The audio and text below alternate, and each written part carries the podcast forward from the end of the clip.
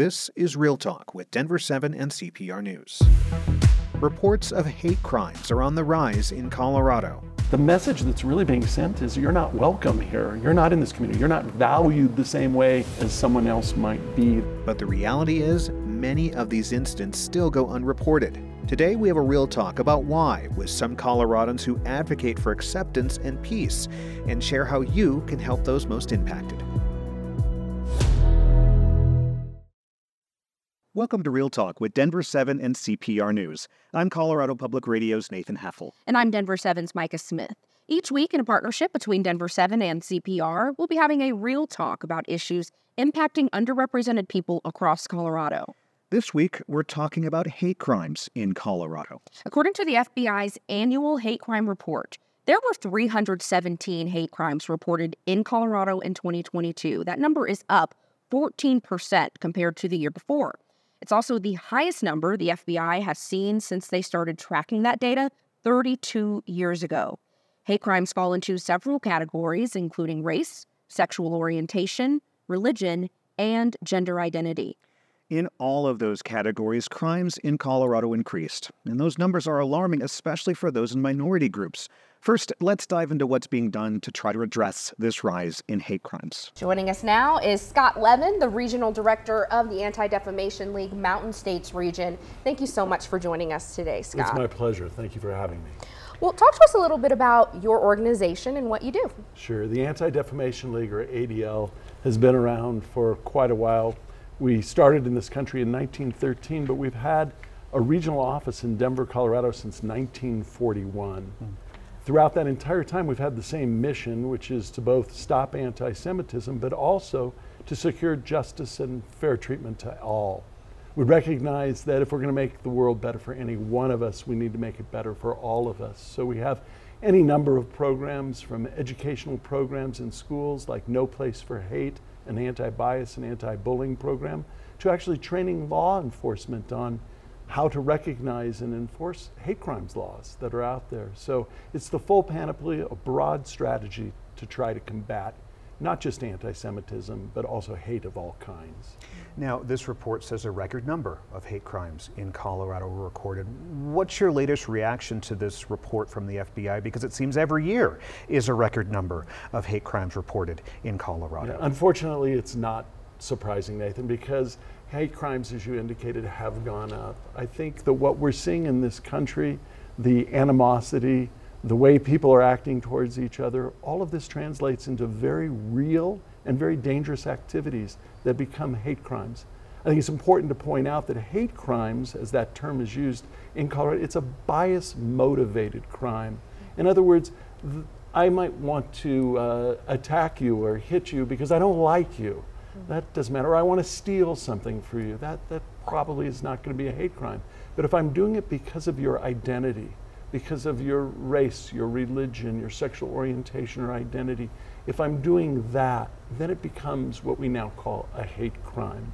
Yeah, through those statistics, one thing we didn't do is break down the hate crimes group by group. Have you noticed an increase in hate crimes against a certain group here recently? Yeah, certainly what the F B I hate crimes reveal is, as historically is true, that most of the hate crimes are based on a person's race. And so, and unfortunately, black people have suffered that the worst uh, by large measure. After that, in Colorado, it's sexual orientation and identity that have been the next area. And then that's followed by religion, with Jewish people being over fifty percent of those hate crimes. Yeah. Are, are we seeing, uh, I know friends of mine who are Jewish who are feeling very um, triggered right now because of what's happening I- across the world and how that is so scary to them. Sure. Can we talk a little bit about that and how, yes, uh, religion may be the third, but it seems to me in today's climate that that may be changing. Yeah, it may very well be. We've these numbers that come from the F B I are numbers that they finally report out for twenty twenty-two. There's always trails about ten months for them to pull the data from across the country that's there. So irrespective of what might be happening as we're filming this today, talking about Israel and the issue with Gaza that's going on right now, hate crimes against Jewish people have always been at high levels, and mm. we've seen them going up and up The trend has been terrible since we at the A D L have been collecting that data. What's going on today is very triggering, I think, for lots of communities, including the Jewish community that's there, uh, especially the terrorism that took place on October seventh and what occurred from that. But then also the response, which very quickly has moved as the news cycle has moved away from what is just the most barbaric, horrific forms of terrorism that took place to what's a really, truly an, uh, a humanitarian concern for everybody that's out there. And we have lots of communities, including the Jewish community, that's in pain. And currently I can see, from what I know in our office and across the country, A D L has seen a four hundred percent increase in hateful incidents that have happened just in these past several weeks since October seventh. Scott, I want to get a little personal here. Have you been the target of a hate crime or anybody you know close to you? Yeah, in, in my Professionally, I'm probably the recipient of a number of hate crimes and the things that people say and do because I'm a visible person in the Jewish community that's out there, but none such that I've ever felt really concerned for my safety until about a month and a half ago when calls were being made by someone across the country uh, calling out SWAT teams to Jewish institutions, synagogues, other organizations, and ours. Someone reported that there had been a shooter in our office, and the Denver Police Department thankfully came out to our office. But uh, I'm a person that's around a lot of law enforcement. I see people with guns and tasers on their hips, but it's very uh, challenging when you see someone come in with an automatic weapon strapped across their chest. Mm. Thankfully, there was no issue. So yes, we've, I've been a target of a hate crime. Yeah. yeah, we only have about thirty seconds left, but what does your group do and what can be done at the community level to support groups that have been targeted? Yeah, I think that people need to reach out to their allies and be friends, speak out against hate. And we need to continue to train law enforcement. Uh, one thing we advocate for is a, a hotline that can be set up for hate crime. So there's any number of things that if people are willing, we can do. Scott Levin is the regional director of the Anti-Defamation League Mountain States region. Coming up next, hundreds of hate crimes were reported in Colorado last year, but far too many go unreported. Why is that, and what can be done? Stay with us. This is Real Talk with Denver seven and C P R News. Welcome back to Real Talk with Denver seven and C P R News. I'm Colorado Public Radio's Nathan Heffel. And I'm Denver seven's Micah Smith. This week, we're having a real talk about hate crimes. The number of these incidents that get reported is on the rise, and the reality is many victims suffer in silence. Yeah, a study released last year by Hate Free Colorado found that most hate crimes in Colorado go unreported.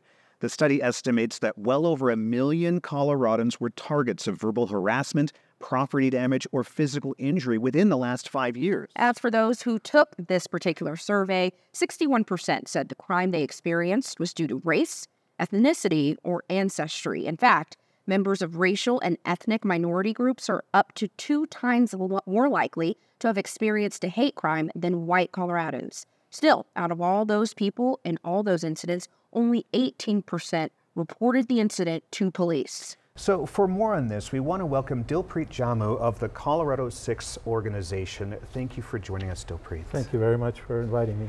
I want to start by talking about you and your community. Mm-hmm. Uh, first off, what's something you'd like others to know about Sikhism?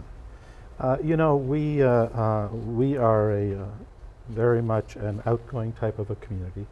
Uh, we are well identified through our turban and a beard, especially those who are practicing uh, fully in terms of the Sikh faith itself.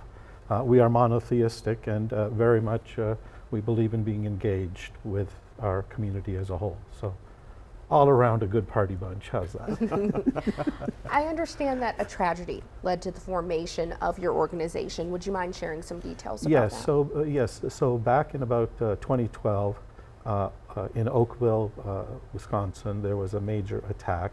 A white supremacist attacked one of our houses of worship, which is known as a Gurdwara.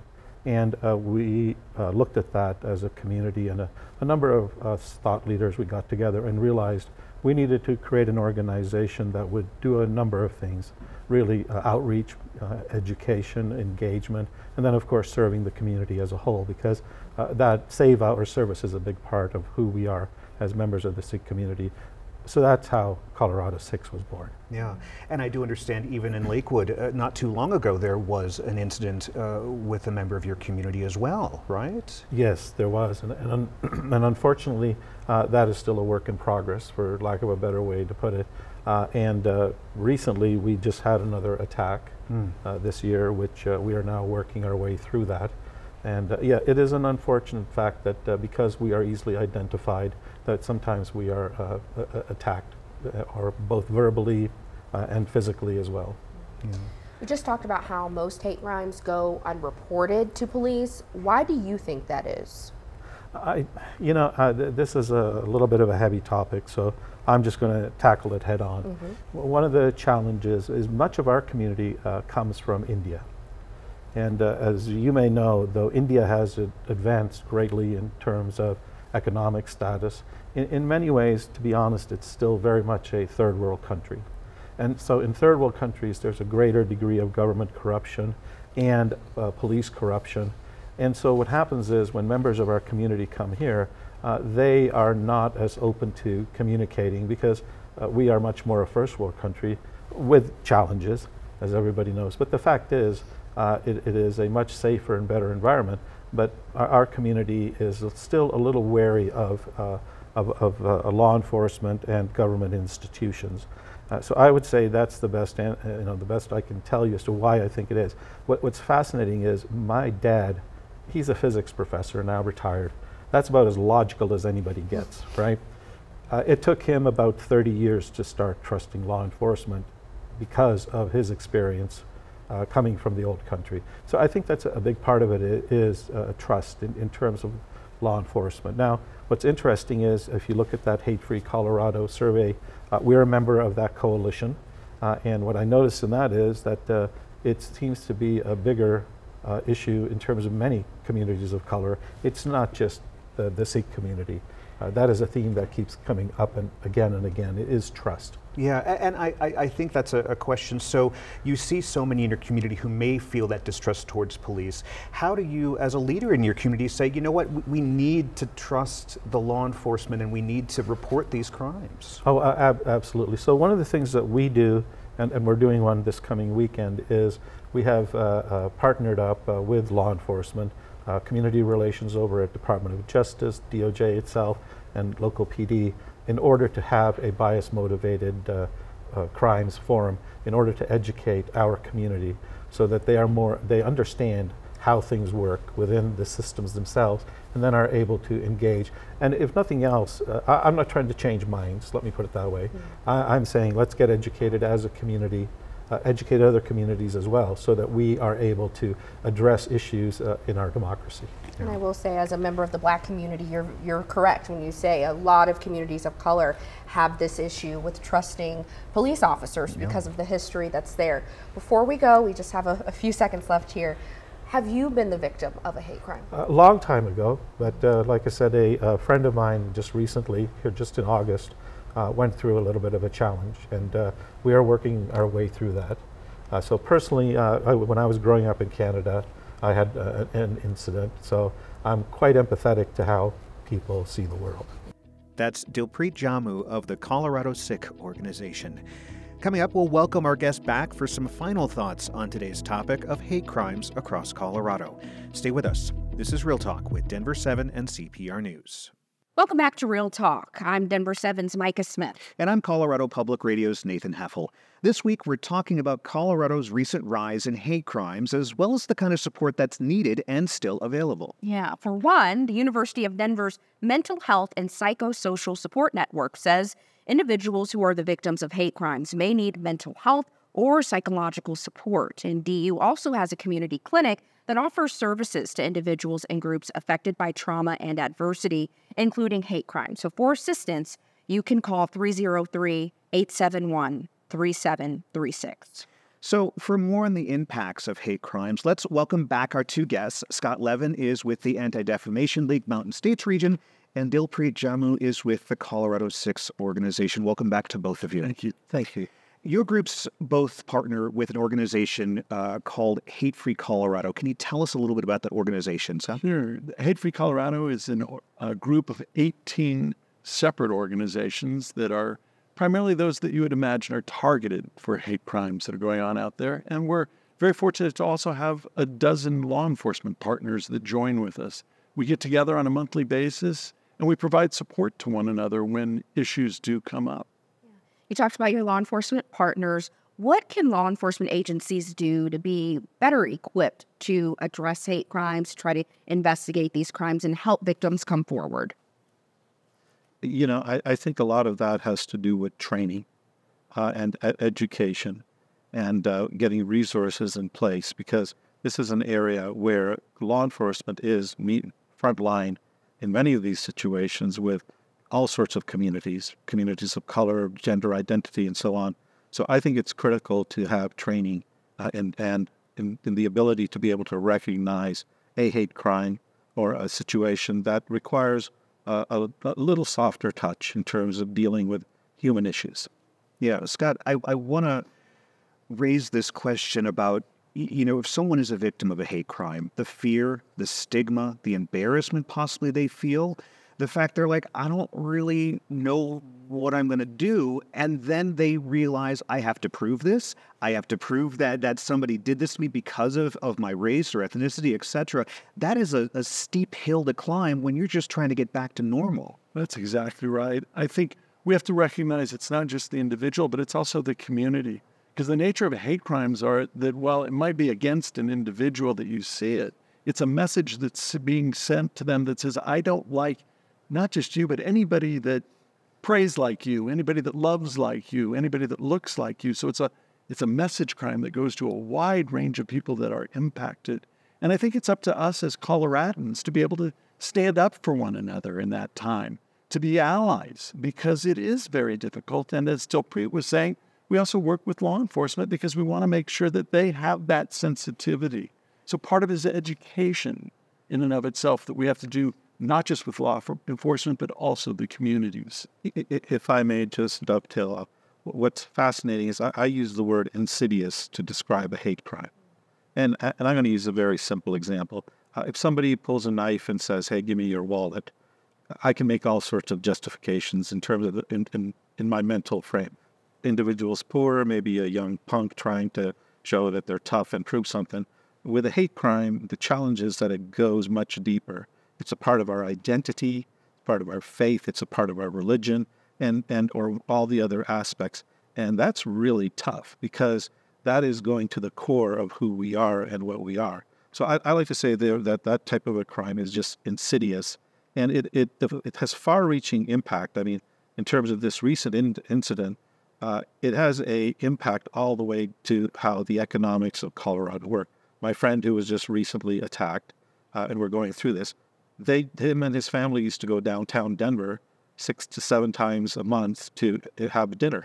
And now because of this incident, all that economic activity has ceased. And I hate to put it like, you know, cold, hard numbers, uh, but it doesn't take long before you realize, and I think all of us has been through there, we go to an establishment and if the owner or the staff treats us poorly, we don't go back. Mm. But the fact is, in a hate crime, you don't go back to the entire area. So it's not just that one business that suffers, it's everything around it. So that's why I say it's insidious. Yeah.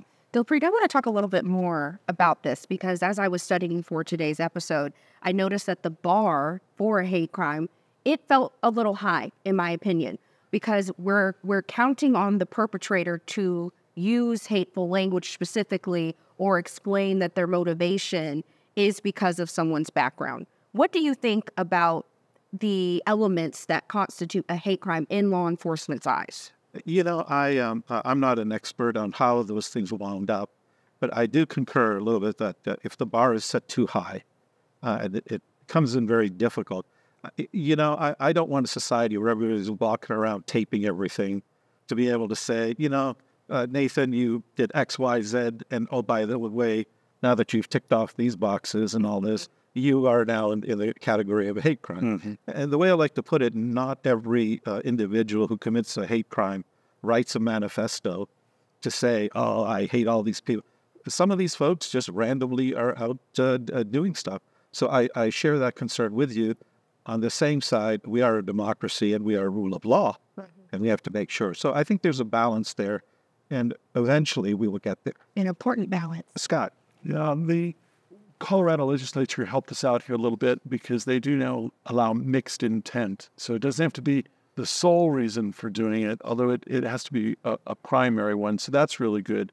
But the other thing is whether it actually gets to the legal standard of being a hate crime or not, it's important to let law enforcement know. They need to know what is happening in the culture and in the area that's around there, because some of the little things that people say and do that might not be a criminal act, they can get built on. It's rare that it, something just starts at, at full throttle as an assault on somebody. It usually builds to that kind of thing. So when there's vandalism that occurs in a neighborhood, when there's some graffiti that occurs that you might not know what it is or what it means, or we'll see um, somebody will put stickers on some of the light poles down and parking meters downtown that have anti-Semitic kind of looking pictures that are on it. Is that a hate crime? Is it not? Maybe. But law enforcement needs to know, because they need to know to keep an eye on that area and to see what's happening. Yeah. Recovering from a hate crime can be a complex and, and difficult process that's really different with each victim. What's something you'd like others to know uh, about how to process that, that fear, that that that stigma, et cetera? I think the, the best thing is to uh, have compassion and empathy for your fellow human being. And that's where everything starts. As you mentioned, it, we all process all of this. And the other part of this is to provide the resources to point the individual. That's what we hope to do in any one, every one of our cases. Here are the resources that are available, because it's not something you get through by yourself. It's really, uh, it involves community, right? So in the same way, Uh, it's insidious in terms of its nature. Uh, the solution for it is actually working together as a community to help each other to to get through that. So it plays out in, in many different ways, and and each person is unique. Everybody takes their own time, mm. but eventually, you know, with grace, they are able to get through that. I think that especially because a hate crime is a message crime that's being sent to people, there's a vulnerability about that mm-hmm. because the message that's really being sent is you're not welcome here. You're not in this community. You're not valued the same way as someone else might be that's here. So that's very hard to overcome. And the best way to overcome, again, is, is for the countervailing message to be sent, which is we do appreciate you no matter what you look like, no matter who you love, no matter who you pray to. And those are important, I think, values that we have in this state. Scott Levin is with the Anti-Defamation League Mountain States Region, and Dilpreet Jammu is with the Colorado Sikh Organization. And that's this week's episode of Real Talk with Denver seven and C P R News. Every week, we'll be having a real talk on issues that impact Coloradans who are often overlooked. You can find all of our shows on denver seven dot com slash real talk or at c p r dot org slash real talk. Have a great day.